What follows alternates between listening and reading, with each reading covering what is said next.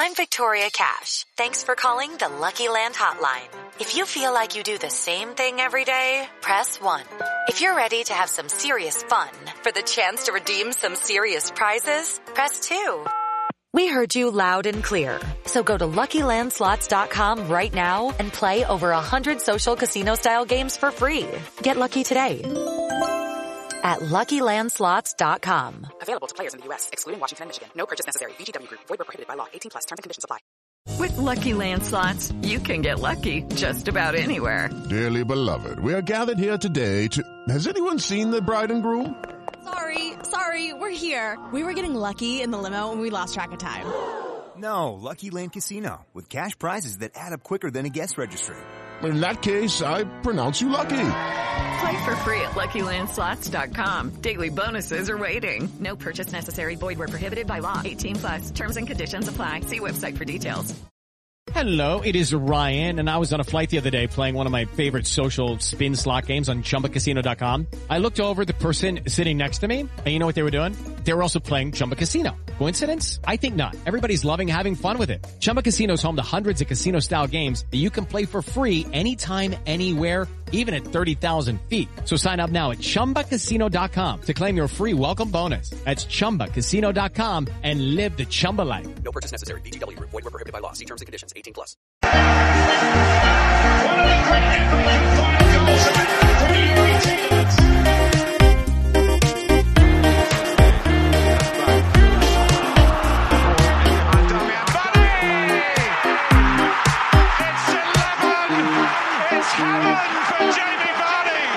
Good evening and welcome to It's 11, It's Heaven for Jamie Vardy, the Leicester City podcast by Leicester City fans, for Leicester City fans. We're joined tonight by Aidan. You're making a long-awaited return. It's been a while. How are you? It hasn't been that long, has it?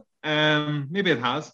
No, pretty good, Mark, pretty good. Was a bit disappointed, well, very gutted. Was training for the Belfast Marathon, but I've torn my calf muscle on Wednesday, so I'm out. Too old. That's old age. I'm joining Jamie Vardy and Johnny Evans on the far side of being on my prime. You're a bit older than them, though, aren't you? Just slightly, like not that much. I'm only 36.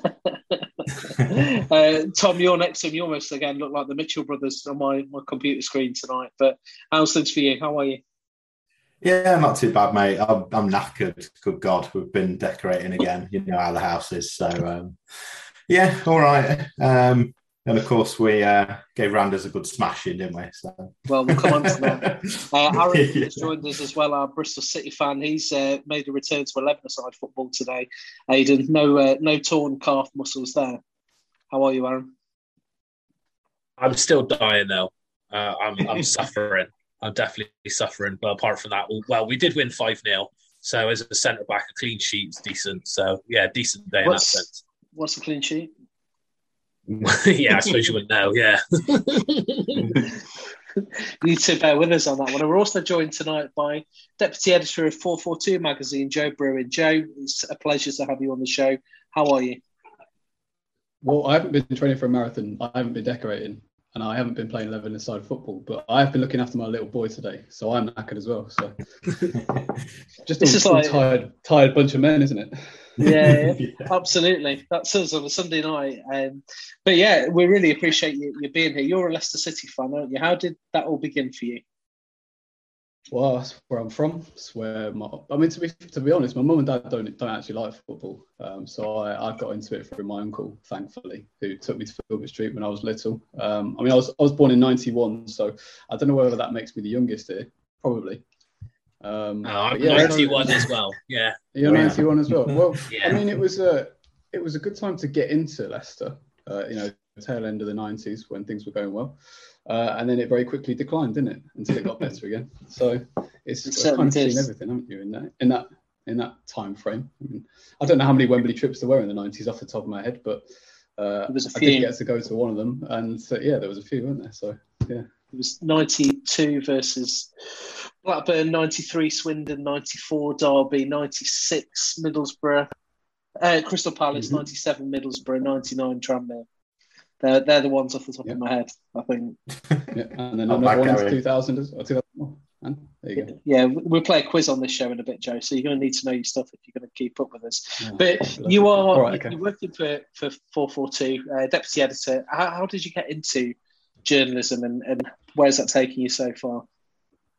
Well, when I was younger, I always read 442. It was my magazine of choice, and I always wanted to work there. So I went to uni. It's a pretty boring route, to be honest with you. I went to uni. I did sport journalism at Brighton, which was fun. I did a lot of work experience at 442. You know, if you offer yourself for free, then the chances are that they're going to take you back if they don't find you too annoying. So luckily, I kept in touch. I did a year's work placement at Arsenal, which was very handy when I was at uni. I was a junior reporter there. So as soon as I graduated, there was luckily some jobs going at 442. And I've just kind of hung around long enough not to get sacked for that long. And and now kind of deputy editor, which has been great. So yeah, it's an amazing thing. It's a great place to work. We'd love to see Foxes doing well as well. So speaking on behalf of the fan base, we're all proud of you doing that role over there. In terms of your knowledge of Leicester at the moment, obviously I was on a show with you a few weeks ago where we spoke around how things were going, but it's not been easy this season for us so far, has it? You could say that. I mean, I'm not going to be a bastion of positivity on tonight, I've got to say, but equally, I feel quite relaxed about this season, to be honest. I just feel like after everything that we've been treated to over the last few years, I think we've been due. Are we allowed to swear on this podcast? Yeah, if you want. Okay, we've been due a shit one, haven't we? So, you know, I'm kind of taking it as it comes, really. And, yeah, it's not been great. And I can't wait for it to be finished, to be quite honest with you. Because I think we need the summer. We need it to rebuild now and just to reset the clock. I'm much more positive about next season already because I just think, you know, I feel like this is our rock bottom. I don't think it's too big-headed to say I don't think we're going to be embroiled in at the bottom anywhere. But we do kind of need this one just to get through and get over it now. We'll come on to that as we go through the show because we are getting dragged in a little bit. But, Tom, let's talk about Randers, the team from Denmark that actually gave us a bit of a pasting on Thursday night for large periods of the game. We ran out 3-1 winners. What was your view on the game? Yeah, unfortunately, I only caught the first half. But, yeah, I know what you're saying. Good start, obviously, with Barnes bursting down the wing. And giving us another classic Barnes goal, really, the way he does, you know, swinging it into the bottom corner. But good God, we look weak, don't we? We really do. Like, I know the mentality must have been right. This is a game that we can go out, have a bit of fun, get some goals in, and attack a bit. But the space that we left at the back was just painful to watch, and you're just thinking, are we going to kind of take that back into the Premier League as we have done? Yeah. Aidan, I know you were watching the game because you ruined that first goal for me. So you must have been watching, not on the BT Sport app like I was, but thanks for giving us the premonition that Harvey Barnes was going to score in the second minute. Apologies. It was a quick start. Apologies, Mark. It was a quick start. Yeah, it was a good start. Treated to the Leicester that we know and love. It was a good start. Barnes took his goal really well. Obviously, the central defender was slow to come across, but he did the job well. And I guess, I mean, what exactly are you asking me, Mark? Just, is it the Leicester we know and love? I mean, I guess just remembering that we're playing the Danish Cup winners, and we did, as Tom said, we did look shaky, left at times defensively, and left big gaps at the back. And that wasn't probably. I said, did you think? Did you think at that stage scoring a goal that we were going to get treated really by Leicester at that stage? No, not necessarily. I think on that pitch, and I thought they would have a go at us in front of their home crowd. I think by the time the goal was in, the tie was over. Maybe the tie was over almost before we kicked off, with a 4-1, bringing in a 4-1 lead. But no, I think we're always going to struggle on that pitch, and just defensively, we're shaky at the minute, and we're lacking confidence. So positive to get that goal. It did calm us a bit, but it's a step in the right direction, but a relatively small step, isn't it? To deal with that as a positive, though, Aaron, in itself, Harvey Barnes scoring again. He's not quite that's the top of his game at the moment. But how good can he be on his day? Do you think he could be one of the players that England should be looking towards in the future? Yeah, it's tough, isn't it? Because of how blessed England are with the players in that position. I suppose it's really hard for him because he's playing in a team that are inconsistent at best at the moment. So if suddenly the tide changes and you guys can start getting some real consistency, and then he can start showing what he can do week in, week out, rather than kind of he picks it up here and picks it up there, then that's when he'll really know how far he can go. Yeah, the sky should be the limit for him. After that goal, though, Joe, it all got a little bit shaky. Without blaming the pitch, what happened in the rest of that first half? Sadly, what happened was it kind of continued in the same vein as we played the entire season so far. It doesn't seem to matter who we're playing at the moment. It's just haphazard and weak. And I found it quite funny in a way that we kind of managed to hold out for so long and then conceded the goal like that. You know, Casper was our best player of the night. And, you know, that obviously was just a strange freak incident. But after the bombardment that we got to then concede that goal, it was kind of fitting of the season so far. But I mean, on the plus side, it was great to see Madders banging two great goals like that, because, you know, he is a confidence player. And, you know, we haven't seen it for a prolonged period of time for a while. Obviously, he's had kind of a slight resurgence, but, you know, go back a couple of seasons when he was clearly the best player in the team for a while. And, you know, you want to see that back again, because he is a class act on his day, and he showed there the quality that he's got. I mean, that second, was it the second goal that was a team move? Yeah. It was, wasn't it? That was a super goal. Third goal, wasn't it? Yeah, his second, was it? And then, yeah, because the free kick was that second goal. Yeah, that was a brilliant goal, and you know, things like that will hopefully give the team a bit more confidence going forward, and particularly him. It was a little bit ironic that actually that was probably his worst first 45 minutes. I know he acknowledged that afterwards, that he was rotten really in the first half, but to pull out two pieces of quality like that shows the character of the man, I guess, doesn't it? Yeah, exactly. I mean, you know, it was a night where very few players really played very well, unfortunately, but, you know, you've got to look at the bright parts of it, and, you know, they can't play like that against Rennes, put it that way, because they'll get their asses handed to them, unfortunately. They certainly will, yeah. 23 shots on goal, Aidan, for Randers on Thursday night. Were we fortunate only that one of them found the back of the net? Yeah, absolutely, and, you know, but it's a question of protecting the defence as well. And we are just fearful at the minute of whenever teams have a go at us because of the season that's been. So a lot of it comes down to confidence as well. I think it's hard to judge a team as well on a match that you go into 4-1 up. You know, players' motivation is different than maybe had one of those shots gone in. It would have got us going in gear a bit more and seen us scoring at the top of the pitch. Can I stop you there though with that? Surely these players now need to be more motivated than ever. That they're getting criticised quite heavily, and they've got to be doing everything in their power, haven't they? Surely a lack of motivation is not a good excuse.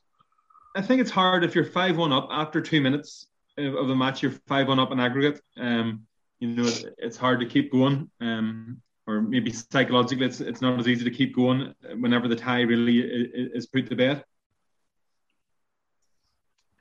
I think that had a role to play. Okay, and it was a strong lineup that we put out, Tom, wasn't it? Jan Vestergaard started again at centre back. Him and Dan Amartey. How did you think that they did together? Well, I suppose we kind of knew that Vestergaard would be starting. He certainly needs the game time. I don't think they did very well, to be honest. You know, Marty made the odd block. It was kind of crucial. As you've said, they had several chances that for some reason they couldn't get on target. And another night they could have banged a couple of it in and really scared us, especially if it was the first leg. But it's about our quality, isn't it? I suppose. Yeah. They were just unfortunate, really. And then Rennes in the next round, Aidan. You spent quite a lot of time in France, so I'm sure you're going to tell me what the correct pronunciation is rather than Rennes. Rennes, or even more correctly, Stade Rennais, okay, who are fifth in the table at the minute. So yeah, I'll have to get you a bit more information for our next show.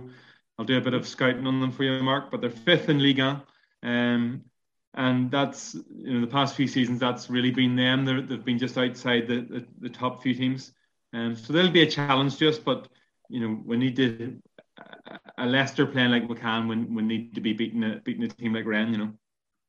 And it is a good draw for Leicester, isn't it? However, some of the slightly bigger teams, we could have had Roma, but maybe some of the smaller teams wouldn't have potentially suited us either. So, good draw for Leicester in the next round? Yeah, I think so. And I think with Rennes, didn't they have that, I don't know how you say, Camavinga, who's gone to Real Madrid? Yeah. You've been playing too much Football Manager, you have. Young prospect, yeah. So, he's gone to Madrid, so where they got to last season would have been with him, so they haven't got him there, so arguably they'll be a weaker team as well than what they have been in previous years, so should be a decent time. And only if you play the way that you can play and should play, then you should still get through that tie. Is a home tie a bonus for us? I know it's not really, Joe, but it used to be the away goal rule. The away goal rule is not there anymore, is it? So is it a bonus now for us to try and get something under our belt at home before going to France?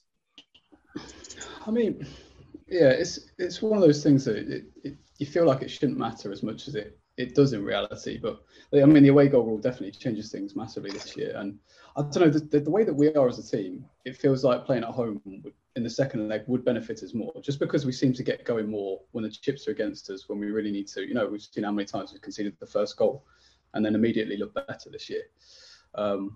But I actually disagree with you. I think Rennes is probably one of the harder ties that we could have got of that group. I mean, I did a little bit of research on them after the draw, and they've got two of the top scorers in France this year, and their defensive record is pretty incredible. I mean, I think, you know, I know it's all relative, but they've conceded about half as many goals as we have, which puts them sort of second or third best defence in the league this year.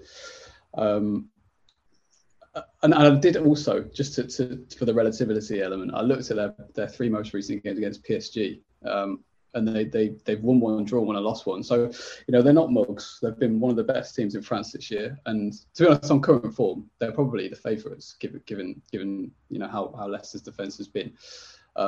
But you would like to think that this is a game where kind of everything is pushed aside, and this is the game that you get up for as the Leicester team, because this is your season now. Obviously, we still do officially have to avoid relegation. But this is the way that we get into Europe next year, and you know, I don't care that it's the Conference League. You know, personally, I'm quite glad that it exists, because otherwise the season really would be dead. I'm really looking forward to it, and I think there'll be a great atmosphere at the King Power, and yeah, I'm really really excited about it actually. Absolutely, with Ren, then, I guess one thing I will say is, in Leicester's defence, I've dropped them a cheeky little message on their Twitter this week saying they don't have to practice corners, and that they need to sing about Jamie Vardy's wife, and that's the right thing to be doing. So don't worry, I've done some work, lads. I'll probably do as much work there as Brendan, I think, on that one. So, but no, listen.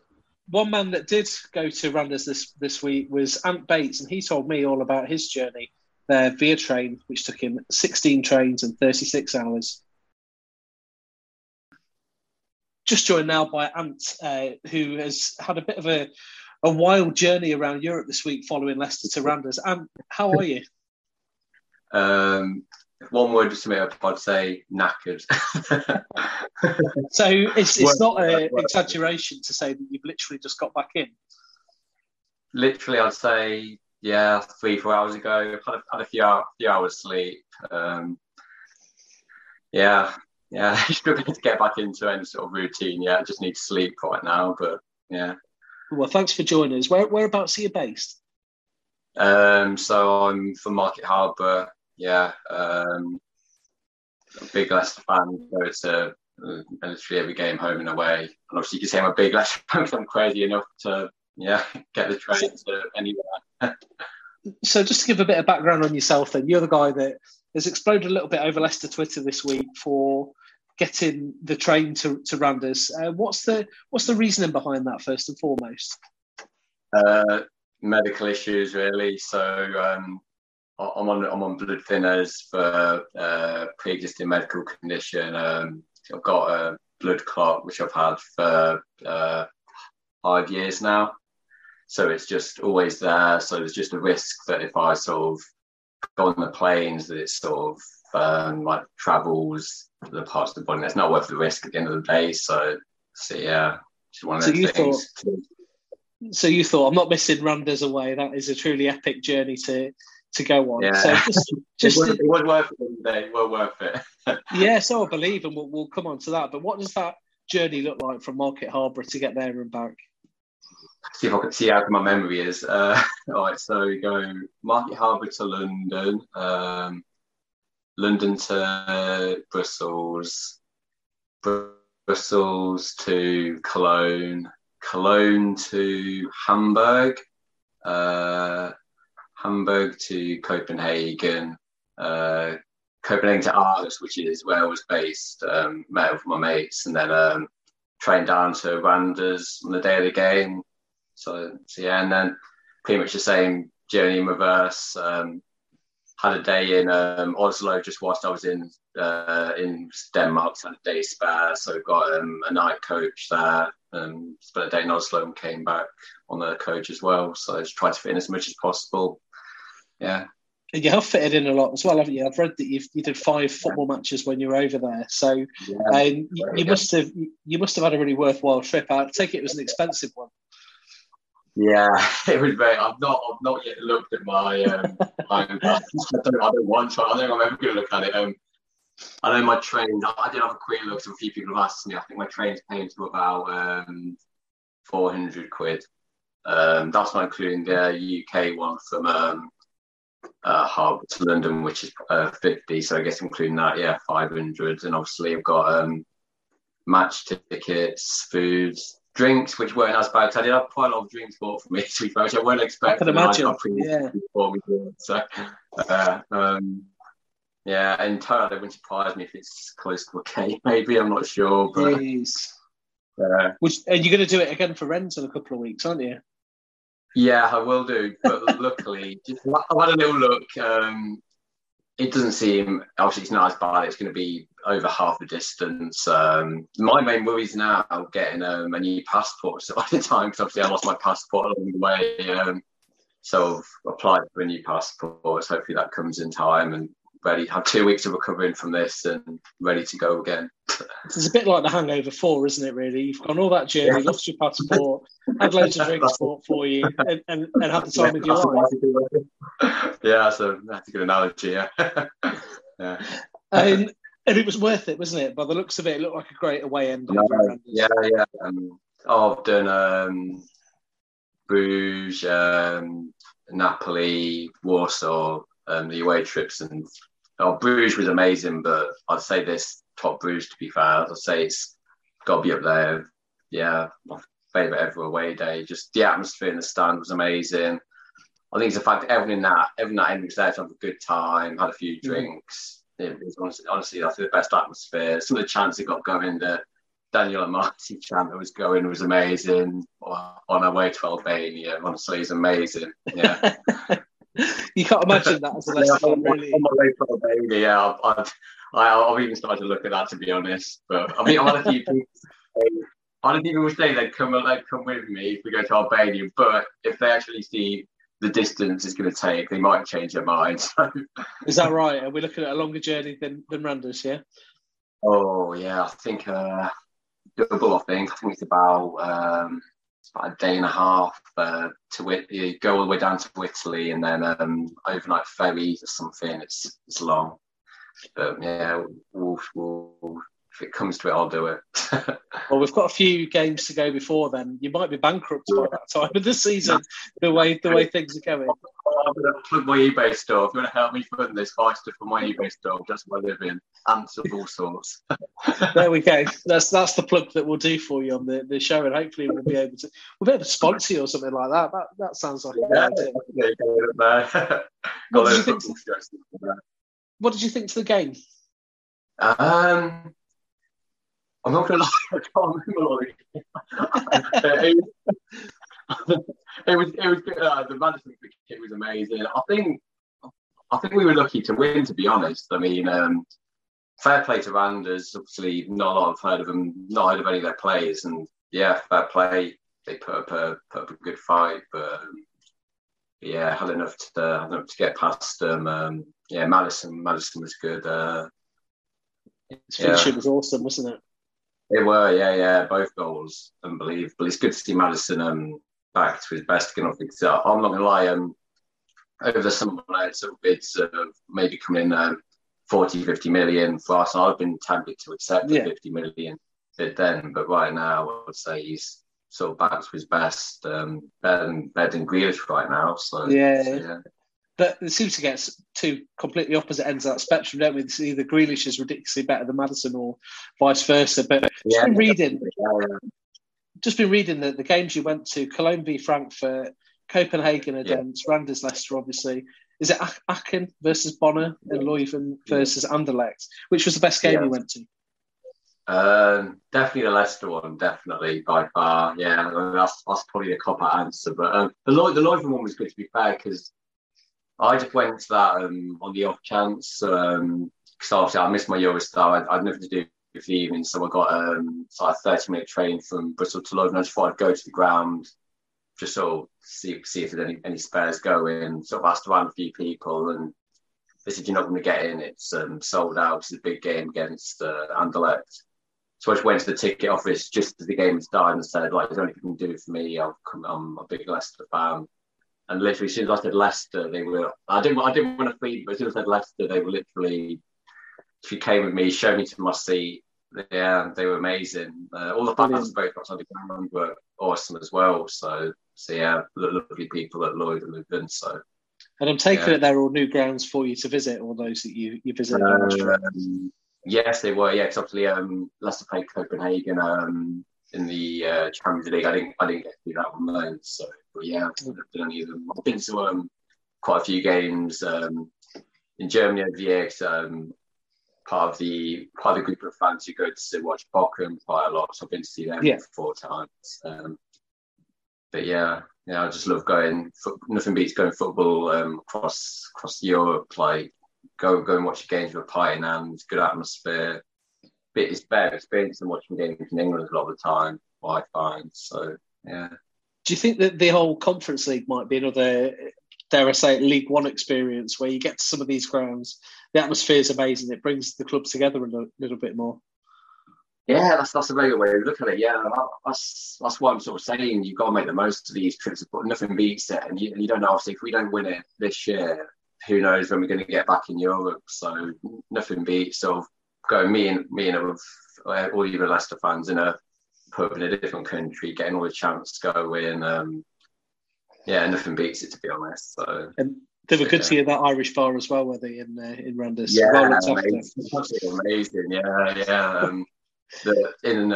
Hour to the day before the game, there was like a few bars, pubs that we all congregated in. Obviously, in Randers, the Irish bar there, they had a guy there, and no matter what you wanted to play, he played. So we had him like. He was playing Heroes in Blue and White at one point. Fantastic. It was amazing, yeah. The Heroes in Blue and White, that's a classic from yesteryear now, isn't it? With the old Dave Hicks. Yeah. I don't know all the words, to be honest. But I do. Well, I won't test them anymore. Used to play that about 10 times a week. So after that then, Leeds United Burnley next up for us. You with that on Tuesday? Yes, yeah. Obviously, that was the... originally postponed game, but it'd be an easy trip in Randers, so I've got no excuse saying I'm not going to go. I'm doing 17 hours there, 17 hours back, so yeah. I think there'll be people listening that will be thinking, how do you get the time for all this? And how do you... Yeah, that's the fact. I mean, I'm obviously being self-employed, can sort of, put work and hold for a while to do it. Single, that's a big factor. No misses to stop me. My 2 big passions are travelling and watching football. So yeah, whilst you got the chance, whilst you're in good health, I'll say you should do it. Yeah. Well, it's been great catching up with you. I guess my question for you is, after Rennes, will you come on again and speak to us and let us know how you got on? 100%, yeah, definitely down for it, yeah. Yeah, great. All right. Yeah. Great. Yeah, well, thanks for telling us your story, and I hope it all goes well on Tuesday up at Burnley. I hope we can get some points on the board to start to get back up. I did look at the table earlier. I didn't realise how close we were to the relegation zone. I don't know. Yeah, we'll try and pretend it's not quite as close at the minute. I think we've got a few games on, haven't we? Focus on Randers instead. Yeah, keep focused on that. But Anne, thanks very much for your time, and we'll speak to you again soon. Yeah, it's been a pleasure. Thank you. Right, guys, we've got Burnley away on Tuesday night. Is this a relegation six-pointer, Aidan? I know, looking at the table, we're going to drag down there. Lots of games in hand, though. Hey, it's Kaylee Cuoco for Priceline. Ready to go to your happy place for a happy price? Well, why didn't you say so? Just download the Priceline app right now and save up to 60% on hotels. So whether it's Cousin Kevin's Kazoo Concert in Kansas City, go Kevin! Or Becky's Bachelorette Bash in Bermuda, you never have to miss a trip ever again. So download the Priceline app today. Your savings are waiting. Go to your happy place for a happy price. Go to your happy price, Priceline. Yeah, we've got games in hand. No, I don't think it's a relegation six-pointer. I'm not convinced. I don't think we'll get 3 points, though. I think we'll come away with a point there. But I think then we need to look ahead to Leeds United on Saturday and taking 3 points against a demoralised Leeds team. But I think it's not long since Manchester United went to Turf Moor and got held. And yeah, I think they'll be up for this, and they'll see it as an opportunity to take at least a point, even though they probably could do with going for three. No, I don't see it as a relegation six-pointer, but ask me in three league games, and if we haven't got a couple of wins out of those, then yeah. It is a bit twitchy though, isn't it? I know it's so easy to say about the games in hand, and yeah, we'll be all right. But if you look at the next couple of games, especially, Tom, that we've got, Burnley on Tuesday and then Leeds on Saturday, if for whatever reason we were to come away with anything less than, let's say, 4 points, we're going to be in a bit of bother down there, aren't we? Lose to Burnley, they're going to go 3 points behind us. Lose to Leeds, they'll go minimum 1 point behind us. That's not the position we want to be in.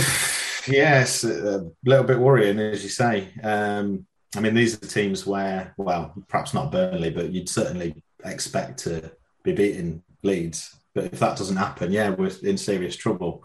Obviously, earlier in the season, we had a bit of a tough time against Burnley with Maxwell Cornett. But of course, he went off injured. Apparently, he's kind of nursing a bit of an injury as well, so I don't know whether he's going to play or not. But it was a bit of a fiery game last time.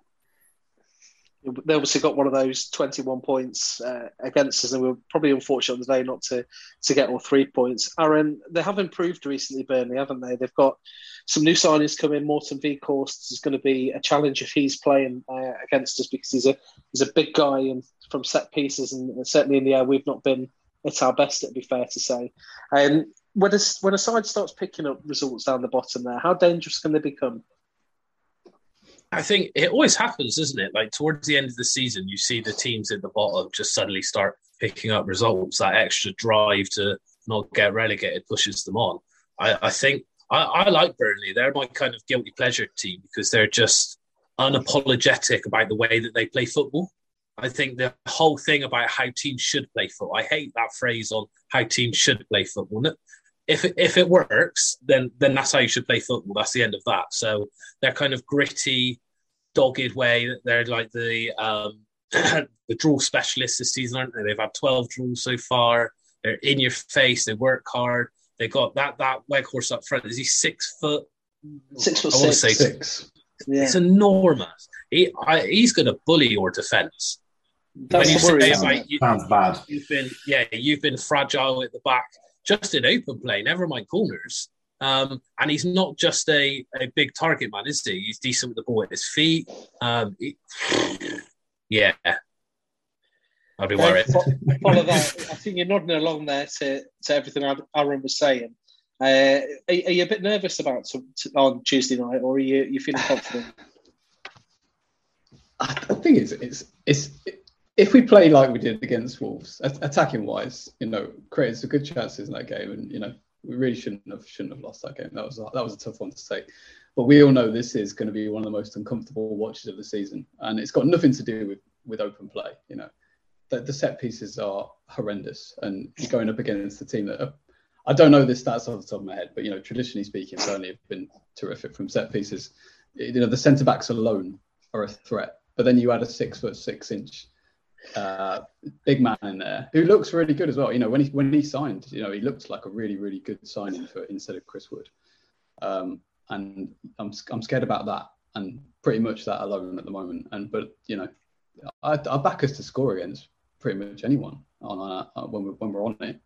But can we keep enough of them out at the other end from those sort of situations? You know, it's a game where you've got to play sensibly. Don't give away anything silly around the box, and ideally, if you can not give away as many corners, that would be great. You know where we're at the minute with set pieces and defensive organisation. Have we gone too far now for it to be fixed this season, Joe? Is it one of those that we just need to get to the summer and rebuild and accept that we're going to have some fragility there? Because it doesn't really show much sign that it's going to get loads better. I feel like maybe we've conceded less goals in the last few weeks. Not because we haven't been playing, but last few games, I should say. But actually, we've got away with a bit. And, you know, I remember Harry Kane's header against Spurs, and there's been some other chances. But we still don't look anywhere near solid enough when that ball comes into the area. No, even the Wolves game last weekend, I mean, they didn't really threaten that much. But when the ball did come in the box, it did feel like panic, and it's an issue, and it's been an issue for a long time. And I don't know whether it's too late to fix. I don't know who can fix it, because you know it's been an issue for, like I say, for ages. And it's just undermining us in so many games. You know, it's given us so much work to do, and we've lost so many points from it. If it hasn't been fixed now, how do you fix it in the short term when, frankly, you know, centre back options aren't very good? So I think we have just got to limp along and kind of make the best of it. No, it's not just the centre backs either, because you know Wilf Ndidi was, you know, one of the best defensive players in the league. And I'm not talking about, you know, on the floor. In the air, he was an absolute beast from corners, and I don't know what's happened to him. In that sense, you could say that about his whole season so far, frankly. Yeah. But I think you need that aggression in the box, and someone who's going to meet it. You know, you look at our options, and on paper we should be fine in that sense. You know, so Inchu's an aggressive centre back, but it doesn't matter whether Johnny Evans is there or not.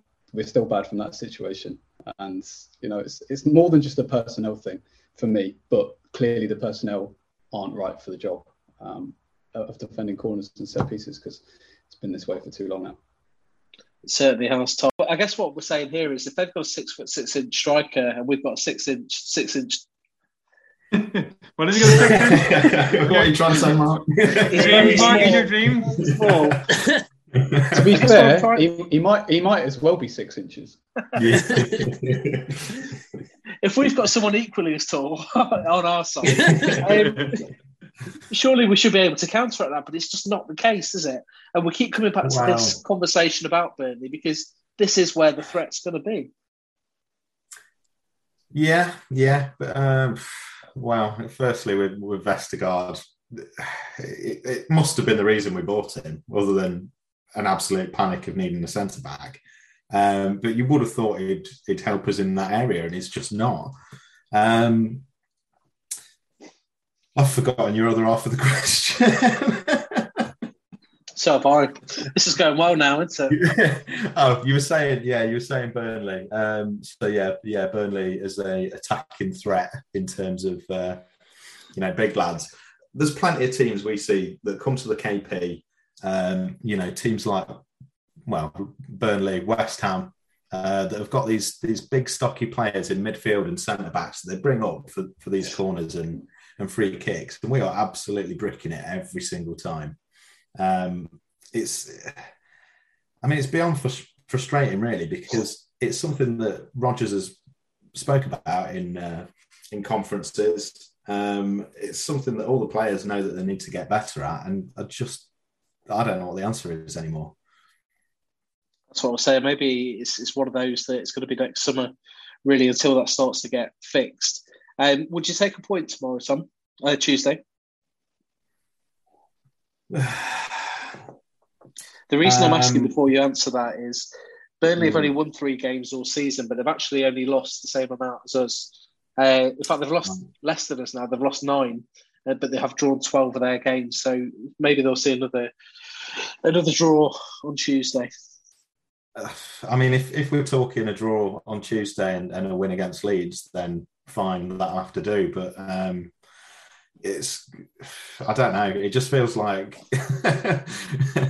we're kind of clinging on to anything that we can get, really. I mean, I had a little look earlier and I noticed the last time that we won 2 games in the league was Man U and Brentford at the end of October. Now, why are we not winning games on the bounce? I just don't get it. We shouldn't really be happy with a draw against a lower team, to be honest.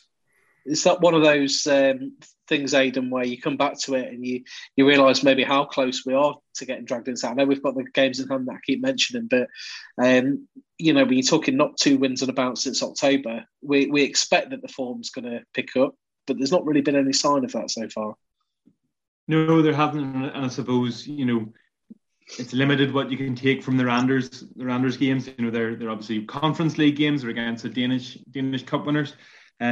So I guess it is getting that balance. If you look at teams below you and you think certainly we're better than that, but the form table, certainly the league table doesn't lie, but the form table has a lot to say as well. And we're talking about, we're even talking about Leeds, who have been in a horrible run. Marcelo Bielsa getting the sack today, and yet the fear is that they'll come to King Power on Saturday, perhaps with nothing to lose, or unlikely that they'll have a new manager by that time, but maybe with the players with a point to prove. So there's always a bit of a subtext that's kind of going against us.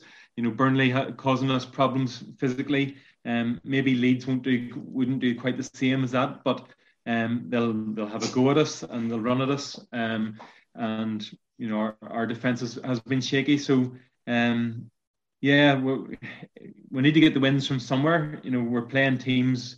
We've got the privilege or the kind of luck of in the next few games playing teams who are below us in the table. We've got Brentford coming up as well.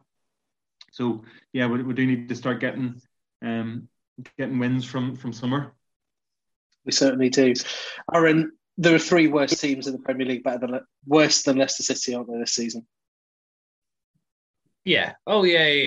There's, I think when you look at the table, there's Watford and Norwich, I feel like they're done. The whole kind of relegation scrap is for that last place. But it's going to be iffy, because you think Everton do look better under Lampard. And I know that the results haven't necessarily come running through. Leeds and getting rid of their manager, regardless of what they delivered last season, they were just chaos and it wasn't going to be sustainable. So are they going to be better with a new manager or are they going to struggle? Brentford signing Christian Eriksen, like what's he going to start bringing? And then Newcastle look great under Eddie Howe. They're doing some good stuff. So that's the pessimistic side. If you're an optimist, you look and go, if you win your 3 games in hand, I think you've got tonight. So it depends which side of it you want to look, doesn't it? I guess the whole point of that, Joe, is that those 3 games together, as Tom's just said, I felt like a million miles away, haven't they, this season? Yeah. To be honest, we were talking about winning 2 games in a row earlier. Just like to win 1 to start with. Yes. It's been December the 28th, hasn't it? I think we're the only Premier League team that's not won a game this calendar year. Yeah. That's been floating around social media today, hasn't it? The infographic. That's why personally I wouldn't necessarily just accept a draw tomorrow. I think we do need a little bit more than that, just for confidence, if anything, not to get dragged into a completely unnecessary relegation scrap. It seems even ridiculous that we're having to talk about it.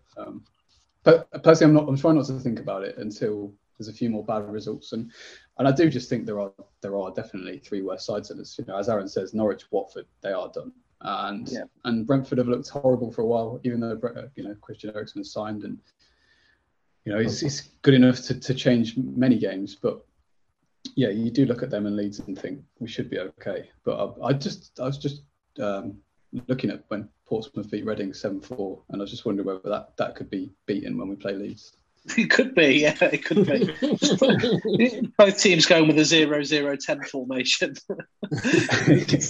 to keep it fluid. Jamie Vardy could be back tomorrow night, Joe, as well. We were led to believe. Is that still the case as far as you're aware? Yeah, I haven't heard any other thing to the contrary. I mean, obviously, can't wait to have him back. But on the evidence of recent games, I've just felt so sorry for Patson Daka because, you know, he is our alternative to Vardy and should be played in the same sort of way. But the service to him has been practically non-existent, to be honest. Definitely not in the right way. You know, he's not the guy you want to be playing balls with his back to goal. And you want to be playing down the channels and getting him into space. And I don't think he's been getting that. And I felt really sorry for him. And I just hope that's not the same when Vardy comes back. It's almost we've done that the other way around, haven't we? We've been playing the balls to Iheanacho down the channel when he's had a go, which isn't his game, and then playing the balls into feet to Daka, which isn't his game either. Tom, let's take a prediction for you for Tuesday night against Burnley. I'm going to go 1-1. Aidan, he's writing down.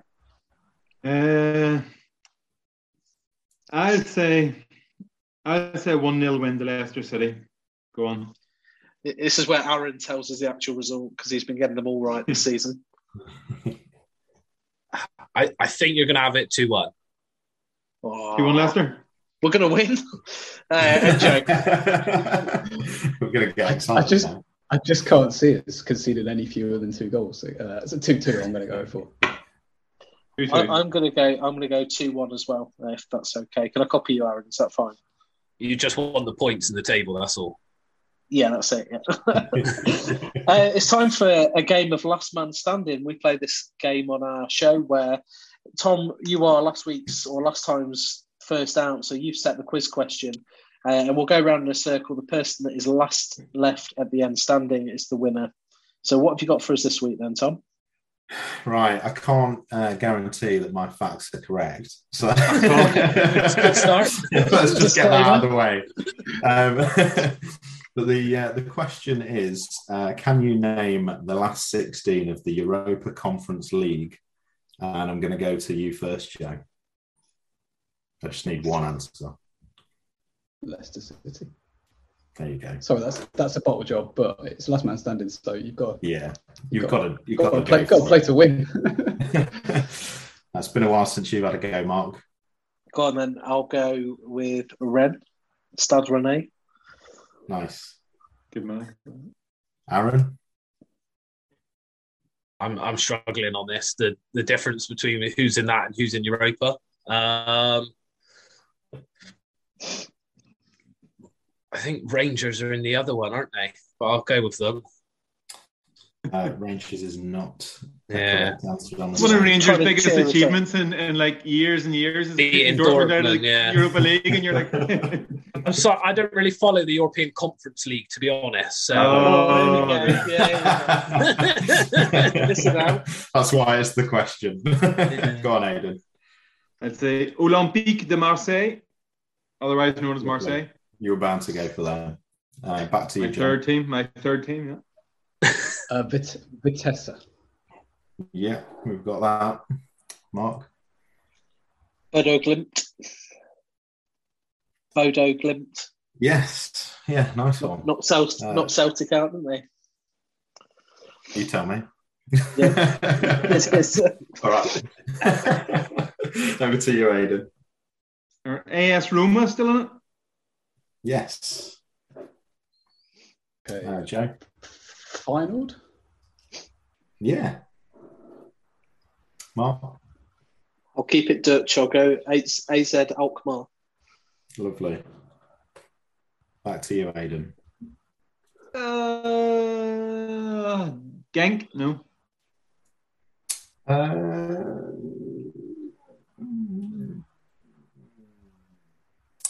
No. Yeah. No, if my answer was going to be Ghent. Yeah, they are in it. That's what I said. It's my Northern Irish accent. You didn't say that. You cheat. Behave yourself. Right, racism and the Irish racism. I'm going to say Dutch because I think there was 4 Dutch teams in there, and I'm going to go with PSV. Yes, you are correct. Joe? Okay, this is where I may be struggling a little bit. I'm struggling now, so please struggle. I was going to say Partizan. Yes. Oh, shoot. I would have had no clue there. So. Go on, Mark. Prague. Slavia Prague. Yes. Oh, that was my next one.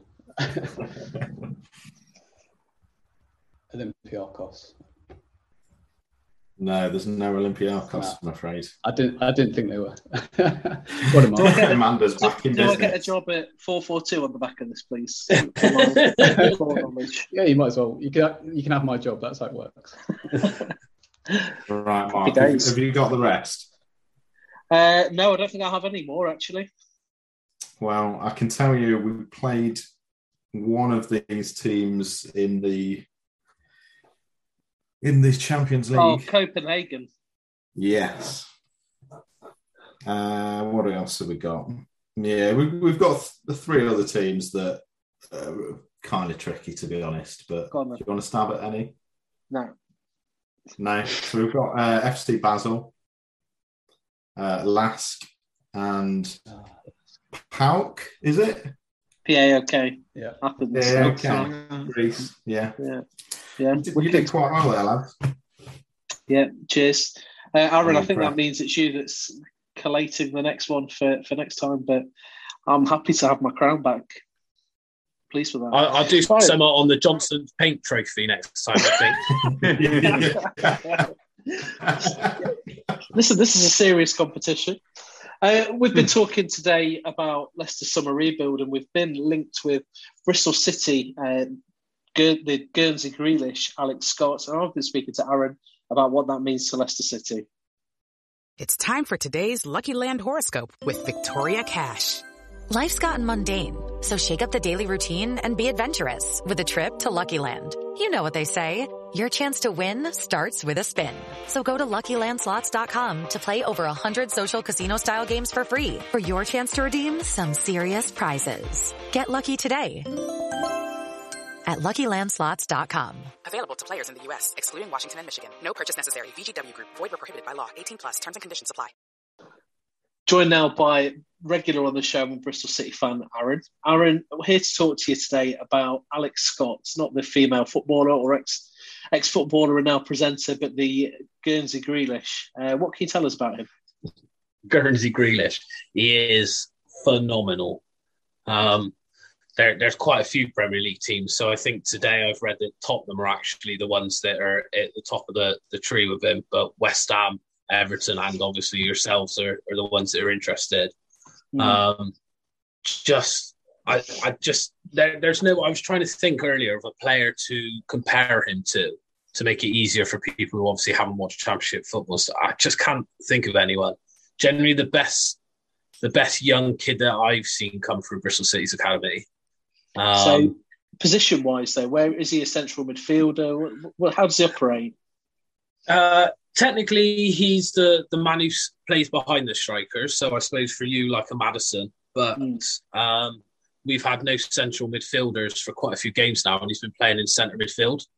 And he has just looked phenomenal. If you look at him, he looks tiny. He's only 18, and he turned 18 in August. I think he made his debut for us when he was still 16, I think, last season in the Championship. You look at him and think he's lightweight, he's going to get bullied, but he's like a little terrier napping around people. So in my head, if you lost Tillemans in the summer, I genuinely think he could come in and do a job for you midfield.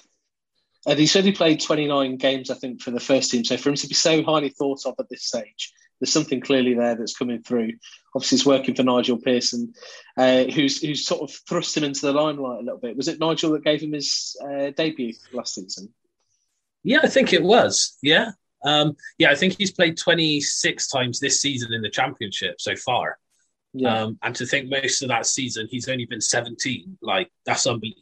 you think people are talking about Jude Bellingham, and I'm not saying he's Jude Bellingham, but people are talking about how much of an impact he had in the Championship at such a young age. Well, Alex Scott, yeah, played over 20 times while he's 17, tearing it up. And yeah, look, Nigel is give quite a lot of academy players some real good minutes.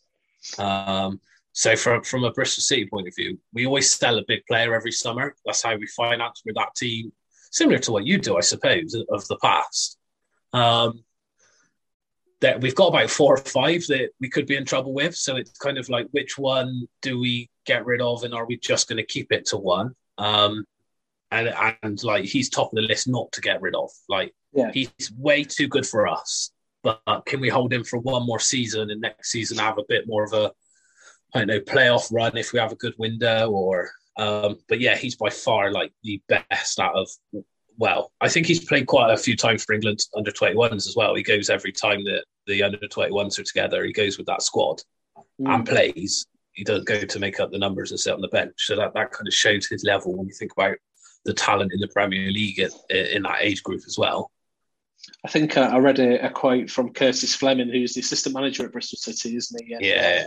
He said, look, you know, there might be a bid come in, but it's going to have to take something fairly special for us to sell, because there's no better place for him to develop at the minute than at Bristol City. Now, I get that. I understand that. You know, we've had the same with some of our younger players as they've developed and then gone on elsewhere. But I look at Leicester as a club at the minute. Out of the teams that you've mentioned, that's surely the team that he would get in, isn't it? In terms of getting the most amount of playing time out of your West Ham, Tottenham's, and forget Everton, they're going down. But Tottenham and West Ham's and us, Leicester have got that really good record for bringing young talent through. Yeah, I that's what I mean. I think if Tillemans goes in the summer, I genuinely could see him doing a really good job in the centre of your midfield. I can't see that he's going to push out when you look at West Ham, unless West Ham get rid of a Rice. They've still got Souček. I can't see him going in there. Everton, I'm not convinced by that one. And yeah, Curtis Fleming might have said that, but at the moment, Bristol City are losing 485k a week. Yeah. How can we turn down something if it? Look, it's going to be a decent offer because you think he's English as well. You're talking 15 plus million, I genuinely think, for City to say yes to him, to him to go. But I think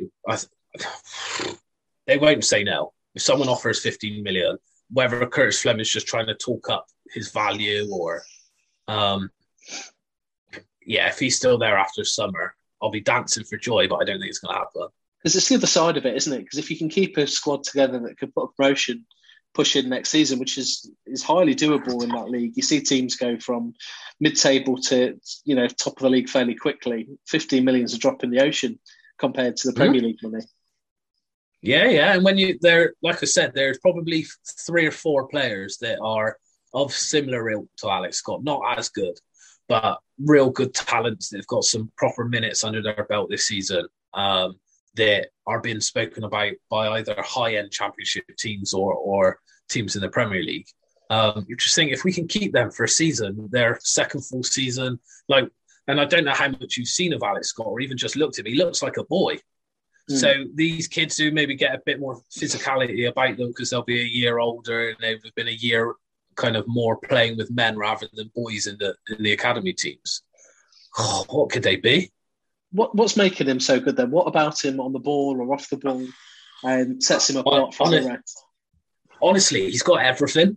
So that's why I think he might be an actual real good centre midfielder, almost like a bit of an old school centre midfielder. And if you hear kind of Roy Keane going off on one on Sky when he says he doesn't like talking about attacking midfielders and defensive midfielders. And I suppose when you look at him and Scholes when they were in their heyday, they both done everything, didn't they? They both went forward, they both went back. That's what he is. He's great on the ball, unbelievable set-piece delivery. He can pick a pass, great at dribbling, draws fouls. That's probably where he gets Guernsey Grealish from because he wears pathetic little shin pads with socks rolled down to his ankles. But really good at dribbling, drawing those fouls. But then on the half-turn, good work rate, gets stuck in, flies. It doesn't care if he's playing someone 6'6". He's still absolutely flying into challenges, trying to win the ball back, busy in defensive third. That's like he is a whole round central midfielder, and maybe that's why for someone like Brendan, that I suppose that kind of suits his style of play. Someone who's going to work hard all across the pitch, not just be able to contribute in one phase of the pitch. It'll give you everything in each third of the pitch. Well, let's hope so. There's a lot of positivity coming that, you know, we might be able to be the team that to get a deal done with him. I know you're saying about Spurs there. It might be one of those deals, Aaron, where he gets signed and then loaned back for a season. That would be, if you were going to sell him, ideal, wouldn't it? Get an extra season, get you into the Premier League next year. Yeah, but at the same time, I don't think, if you signed him, I don't think you'd want to loan him back. I genuinely, like, he comes straight into your team. Yeah, 100%. He's just, nothing phases him. Nothing phases him. At one point we've signed a right wing back, a young kid, and he's been out injured for quite a while. Nigel Pearson just started playing him right wing back as part of a five. Didn't phase him, and he still looked absolutely unbelievable. Unbelievable. You just do what Big Nige tells you, Aaron. But thanks. Well, true. Much. Yeah. Thanks very much for giving us an insight. I think that's probably why a lot of the young kids are doing really well, because they're just going to do what he tells them, and it works on the pitch. Like, our results are a bit iffy at times, but if you ever actually watch a 90 minutes of our games, we are quality. Like, Pearson's definitely got a style of football going now. He's binned off all the kind of the big earners that don't really give a crap, and brought all these young kids through, where some that were there before him anyway, but maybe didn't quite live up to their potential, or ones now that he's bringing through the academy that are really, really doing it. And I suppose for a team like us, who we do sell, we've done it consistently. We've sold Bobby Reed and Lloyd Kelly to Bournemouth, Josh Brownhill to Burnley. We always do that and generate a bit of money from our academy. I suppose the more players that Nige is doing that to, the owners are rubbing their hands together more and more, aren't they? Has he still got the full support of the Bristol City fans down there? Is they happy with the work that Big Nige is doing? I would say by and large, yes. I reckon the ones, so even today when I was talking to a couple, because we've got a couple on our Sunday league team, the two that didn't like it or are not keen on him, I don't think see many of the games. Yeah. So if you don't see many of the games and just look at a result, then you're going, oh, okay. When I think there was a game the other day, we had 7 academy players in our starting lineup. Like, you've got to take that with a pinch of salt, haven't you? That we shed our squad last season. We reduced our wage bill by 35%. Didn't really sign anyone for mental money. No big names. It was a complete rebuild. 7 academy starting lineup players, rebuilding a style of football as well. Like, you're going to get inconsistency, aren't you, with a young team? So I suppose it's how realistic you want to be with it. I think his, and you'll know it as much as anyone, his brutal assessment of matches and performances keeps fans on side, I think. Yeah. Because when you've watched a game, well, you think the discussion's been on the podcast before about Brendan, when you've had a poor game or something, and sometimes you just want him to come out and say, it was poor. Yeah. When they try and wall it up, it frustrates you, where you know you're not getting that from Pearson, aren't you? He's going to come out and he's absolutely going to tell you what you've seen. And that keeps you on side a bit, I think. I think there'll be a few Leicester fans that maybe are betting people that might have a fiver on Bristol City for promotion next year if Nigel's there. And just expect it to come out of nowhere is what you know we might say to those guys. But thanks very much for giving us your insight into both Alex Scott and how Big Nigel's getting on, because we all still love him, obviously. Thanks very much for that, Aaron. In terms of a rebuild then for the summer, Aidan, I'll start with you. Who would you expect to leave Leicester this summer? Who expect to be out the door?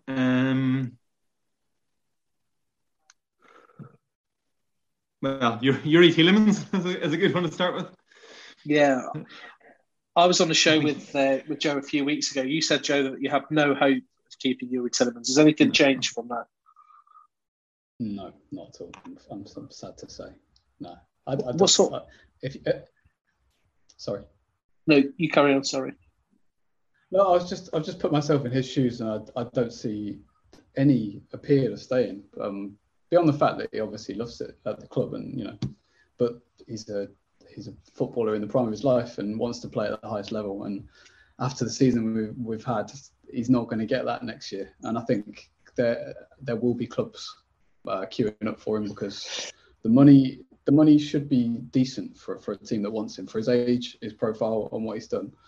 You can probably pick him up for, this is a big question, but 45 to 50 million. I'm not sure, with a year left on his contract. Sounds about right to me. And that sounds like a good deal for a big club in today's age. So yeah, that's what I just think. It kind of all falls into place for the wrong reasons for us. Aidan, 45 to 50 million. That's not going to be enough to fund the whole of the, and I use the word rebuild because that's what Brendan Rodgers himself has said so far. Who else might we need to look at to leave also? I think it's an interesting question. You know, I'm not trying to change the question you're asking me, but the more I've thought about it recently, you know, having been out for this length of time that Jamie Vardy and Johnny Evans have been out for, you know, and at their stage of their careers, should we be thinking of them as starting in the first 11 in August in the first Premier League game? I'm not sure they'll be the same players, and maybe it's time to look to have them as more on the bench to come on rather than have planning for them to be in your starting 11. And it grieves me to say that because I love them both for different reasons, but whether they leave or go out the door, I think both of them would be useful to keep at the club and have on the bench. But I think therefore you're wanting to bring in certainly a better centre back. I think we need to sign a quality centre back that we've failed to do so far. In terms of other players leaving and out the door, no one that really sticks out that I feel this one he should leave. I think there's players maybe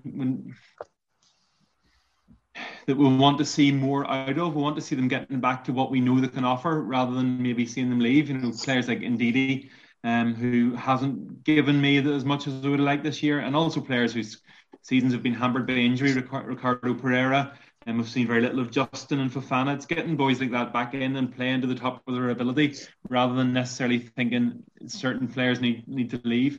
And if you're going to be cruel, maybe you'd say players like Vestergaard have come in and haven't performed. Do you want those guys to leave potentially?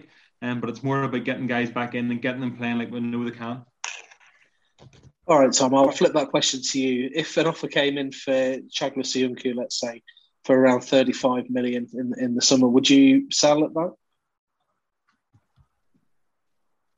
Look, Siuncu's had some cracking games with us. He had an astonishing season when he came in. So he's still got something about him, surely. You don't just come into the team and play the way he did and then drop off like this forever. So I don't know. I don't think Siuncu's the one that I'd be looking at leaving. It's rumoured that he wants to leave, though, I think. Is that right? Allegedly. Well, I mean, that's leaving us in a tricky situation, really, because it's bad enough as it is, isn't it? I can't see us getting 2 or 3 decent centre-backs in a window. So, I mean, if you're looking at other players around the park, Perez perhaps doesn't really need to be at the club anymore. I do wonder if Castagna thinks he's getting enough game time as well, to be honest. Well, he's injured at the minute, isn't he? But yeah, if everyone's fit, would he be in the first 11? Would probably be another question around that. Players like him, sorry to butt in, but Timothy Castagna has shown that he's got the quality to be in the first 11. He's put in those performances. It's more a question for me of do we get them, you know, depends if we can get these guys back playing as they have shown us they can.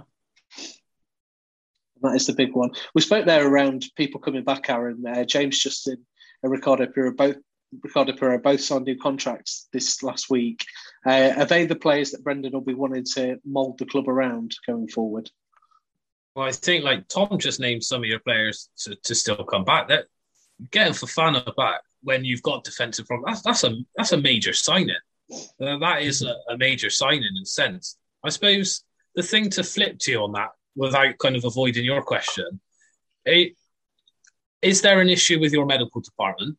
And I think one of your fans kind of put it on the Facebook page a couple of weeks ago about since, and obviously I'm a bit biased, since Dave Rennie's left and he's come to Bristol City, our injuries have become non-existent and yours have skyrocketed. So if you're talking about signings, could that be something that needs to look at? And then what's your thoughts? And I'll ask, sorry, Mark, I'd say to you, what's your thoughts about Lookman? Because that's only alone, isn't it? Yeah, I think Lookman is a no-brainer to be signed, £12 million. I think he's a real talent. He's still a young guy. He seems to have a huge amount of desire. Do you know an interesting one on Lookman? There was a video of KDH as a day in the life of a footballer that he put out not so long ago, and Lookman was in the analysis room looking at his previous performances, and I think he made the comment, yeah, he's always in here doing this. And that's the sort of player I think we want to be having at the club. Personally, yeah, that shows the right mentality, doesn't it? Yeah, no-brainer.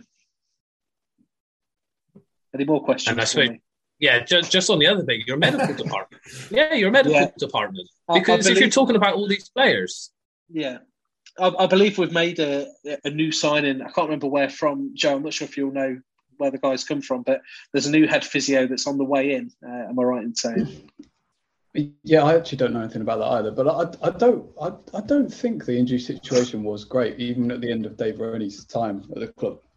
So I don't know whether that is a bit of a slight myth and a bit of an easy thing to sort of, you know, cut the ties between it, because I do think it's been bad for quite a long time. I think there was more to it than that way, where Dave Rennie left Leicester in the end. But can I just say something on Soyuncu for a minute? Yeah. I think there's going to have to be kind of an element of pragmatism about the summer, because obviously there's going to be some money for Tielemans coming in, you think. But, you know, if you look at the defence and who's likely to still be here, I mean, as far as I'm aware, Dan Amartey is going to be out of contract in the summer. And, you know, I don't know whether he's the sort of guy. He's got one more year, Joe. Oh, has he got one more year? Okay. Yeah, we've exercised the extension, did he? Yeah. Oh, okay, cool. There you go. But so, you know, Ryan Bertrand's not going to leave when he's just signed a contract. For the Vestergaard, I'd say he's unlikely to leave. And you could go through the whole defence saying that. Whereas Soyuncu, as probably the only one with any sale value. And, you know, Brendan might look at that and go, well, for that money. I mean, I don't think anyone's going to be mad enough to pay that kind of money for him that you were mentioning, Mark. But there is some value there for him, for sure. And they might look at that and go, well, we can possibly do better here. I mean, obviously Leicester have had a certain type of player that they target, you know, age-wise, profile-wise, for a long time now. But I feel like it's got to the point where we might need to go for someone a little bit more tried and tested. I mean, someone like Ben Mee, for example, who, by all intents and purposes, looked like he's going to sign a new contract at Burnley, but he's out of contract to the end of the season. And, you know, I wouldn't mind us going for somebody like that, a proven Premier League player in that sense, because I think the issue has just been so bad this season, and you don't want it to, like I repeat myself, you don't want it to undermine everything you do going forward. Absolutely. Tarkowski is another one, isn't he, Aidan, that's out of contract in the summer. There's actually some really decent centre-backs around Europe that are coming out of contract, so I wonder if that might be the way that we... try and get some value in before we start spending on players, try and get some free transfers in. Is there anyone that you've got your eye on that you think could do a job for Leicester? In the Irish League? Yeah, if you like. Not particularly, Mark, not particularly. I'll do some scouting for next time. I suppose it's always worth looking at teams that are going down and picking off players from teams who are going to get relegated. But, you know, it's all right saying that, but at the same time, they're players who've shipped a lot of goals and stuff. So, you know, I'd say Brendan will have his scouts looking across Europe and keeping an eye on what's going on. How about you, Tom? Have you got anyone that you think we should be getting in? I haven't got a clue anymore, Mark. I mean, I know we've kind of been keeping an eye on Tarkowski for a while. But I don't know. It doesn't really look like anything's going to materialise. We're going to need a central midfielder, aren't we? We're going to need centre-backs. We're probably going to need a winger, I imagine. And you just wonder when the manager comes out saying things like rebuild, that suggests to me it's going to be fairly wide-scale. Aaron, just to go back and finish that point earlier about the head physio, there's a guy called Ed Richmond, who has left Crystal Palace. He was their head physio for 5.5 years. He's joined Leicester in the last couple of weeks. So to answer your question, that is what's being done. But he can't undo the bad stuff that's already happened. So yeah, that's where we're at on that. What's your thoughts on that? I suppose, it's interesting because I think just in anything, and we've said before about sometimes with Rodgers, when there's things wrong, you almost want to see something happen about it. There's been an acknowledgement that whatever's happened injury-wise is not right. So they've gone and tried to do something about it. Look, obviously we don't know, is this person going to be the saviour and solve anything? But there's been an issue and then they've gone and looked at it. I think just on kind of the questions you threw to everyone else, why wouldn't you just get Tarkowski and Ben Mee from Burnley? Like in a dream world, you just get both of them. They are the thing that I look at, why I like Burnley. And sometimes I see that this is where you guys let yourselves down and it ties into that thing from set pieces. Burnley just love defending. I genuinely think they just enjoy defending. And as a centre-back, I love watching that. Where I think sometimes Leicester just don't look like they want to defend. They don't. That ball's coming in the box. It's not about ability. It's almost just mentality. They don't have a hunger to get that ball out of the box, to attack the ball, win it first and get rid of it. If you ball both of those in on freeze, well, surely that's a dream. They're not going to play together because in an ideal world, you'd have Fofana there anyway, wouldn't you? But even when you look at Burnley, you've got to think they've. I like Dwight McNeil. Could he come and do a job for you out on one of your wings if you're saying you need a winner? He just wants to sign Burnley. That's what you're saying. Yeah, pretty much. No, but they've got a couple of decent players in there that I think could do a job for you. Dwight McNeil's not. He's not a traditional Burnley player, is he? He's got some technical ability about it. If we sign all their guys who are good from corners, they can't score against us, can they? That's true, yeah. Until they sign the next guys. The only thing about Ben Mee, I did look at this the other day. He has said that he wants to end his career at Burnley, but Tarkowski's clearly the one who people are going to be after. I mean, I guess in Newcastle are going to be in for him as well. He's in a great position where he's going to get a decent move this summer. He's going to get paid handsomely for it. So, what is how much Leicester want to be in that bidding war, I suppose, against Saudi Arabia? Just one. Yeah. Exactly. Just to wind this back in before we close the show tonight, Tom, I'll come to you first. What does a good week look like now for Leicester City? Burnley on Tuesday, Leeds on Saturday. What's a good week for us? What do we need? What do we need? Bloody hell. We absolutely just need the points. I know for the rest of these shows, we've all said we want a gritty win. We want to put in we want to see a good performance. I'm past caring about the performance now. I just want the points.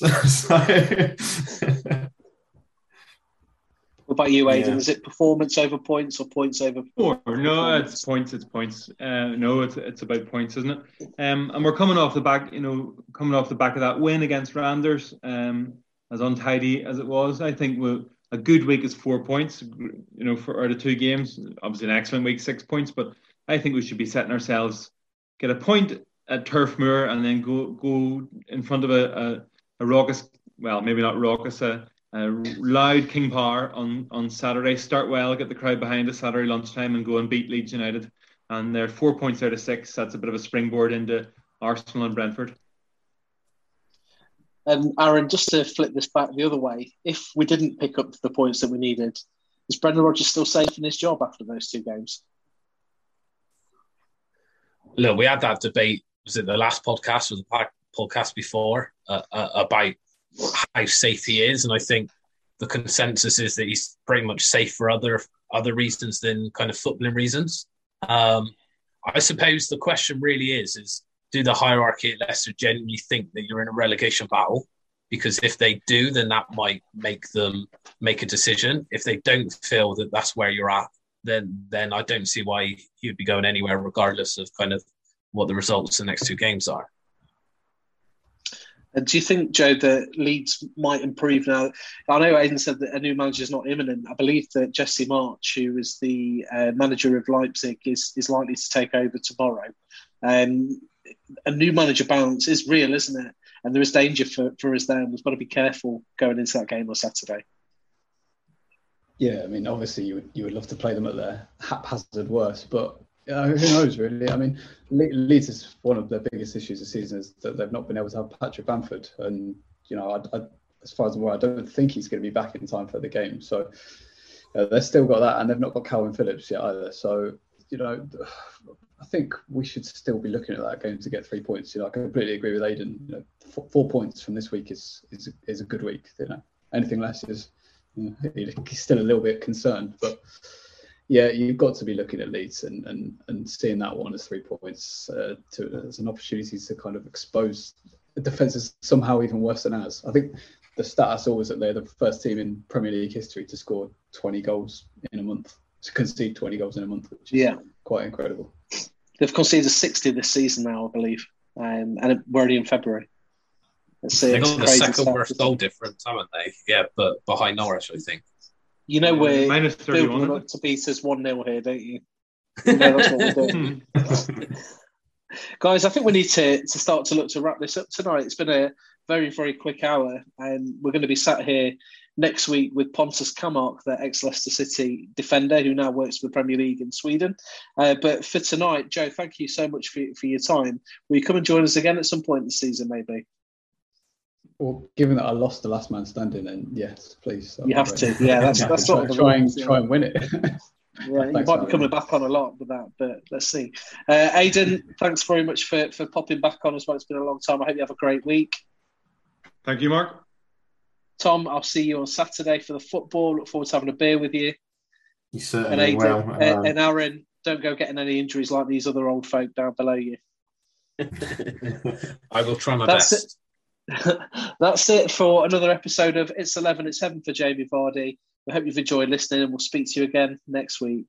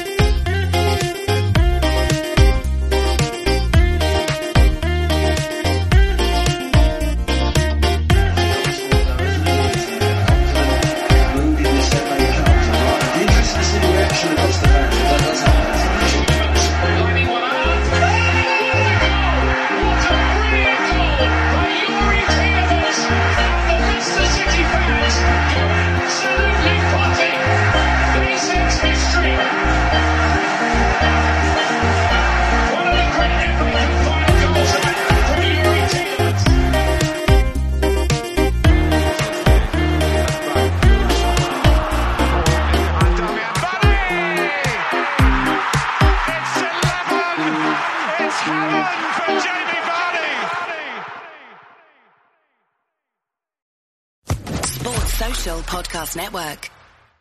It's time for today's Lucky Land horoscope with Victoria Cash.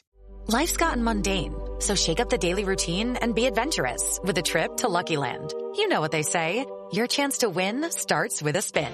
So go to LuckyLandSlots.com to play over 100 social casino-style games for free for your chance to redeem some serious prizes. Get lucky today at LuckyLandSlots.com. Available to players in the U.S., excluding Washington and Michigan. No purchase necessary. VGW Group. Void where prohibited by law. 18+. Terms and conditions apply.